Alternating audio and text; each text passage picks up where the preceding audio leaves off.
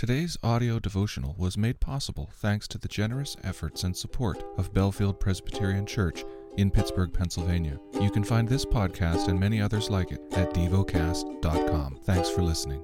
The lesson is from the book of Genesis, chapter 6. When man began to multiply on the face of the land, and daughters were born to them, the sons of God saw that the daughters of man were attractive, and they took as their wives any they chose. Then the Lord said, My spirit shall not abide in man forever, for he is flesh, his days shall be one hundred twenty years. The Nephilim were on the earth in those days, and also afterward, when the sons of God came into the daughters of man, and they bore children to them. These were the mighty men who were of old, the men of renown. The Lord saw that the wickedness of man was great in the earth, and that every intention of the thoughts of his heart was only evil continually. And the Lord was sorry that he had made man on the earth, and it grieved him to his heart. So the Lord said, I will blot out man whom I have created from the face of the land, man and animals and creeping things and birds of the heavens, for I am sorry that I have made them. But Noah found favor in the eyes of the Lord. These are the generations of Noah. Noah was a righteous man, blameless in his generation. Noah walked with God. And Noah had three sons, Shem, Ham, and Japheth. Now the earth was corrupt in God's sight, and the earth was filled with violence. And God saw the earth, and behold, it was corrupt, for all flesh had corrupted their way on the earth. And God said to Noah, I have determined to make an end of all flesh, for the earth is filled with violence through them. Behold, I will destroy them with the earth. Make yourself an ark of gopher wood. Make rooms in the ark, and cover it inside and out with pitch. This is how you are to make it.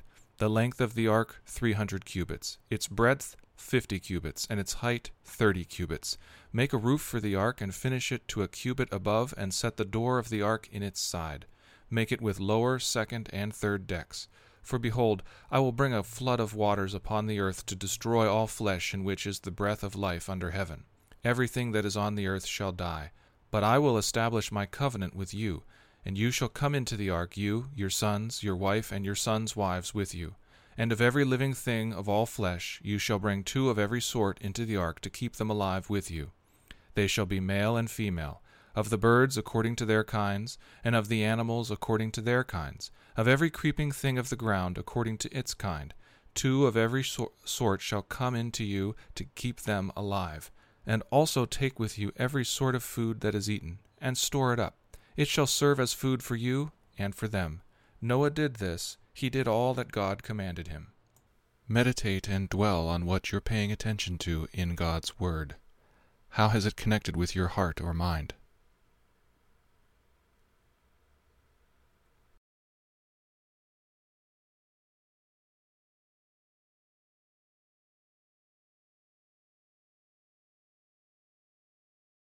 Pray to God freely about what has moved you today.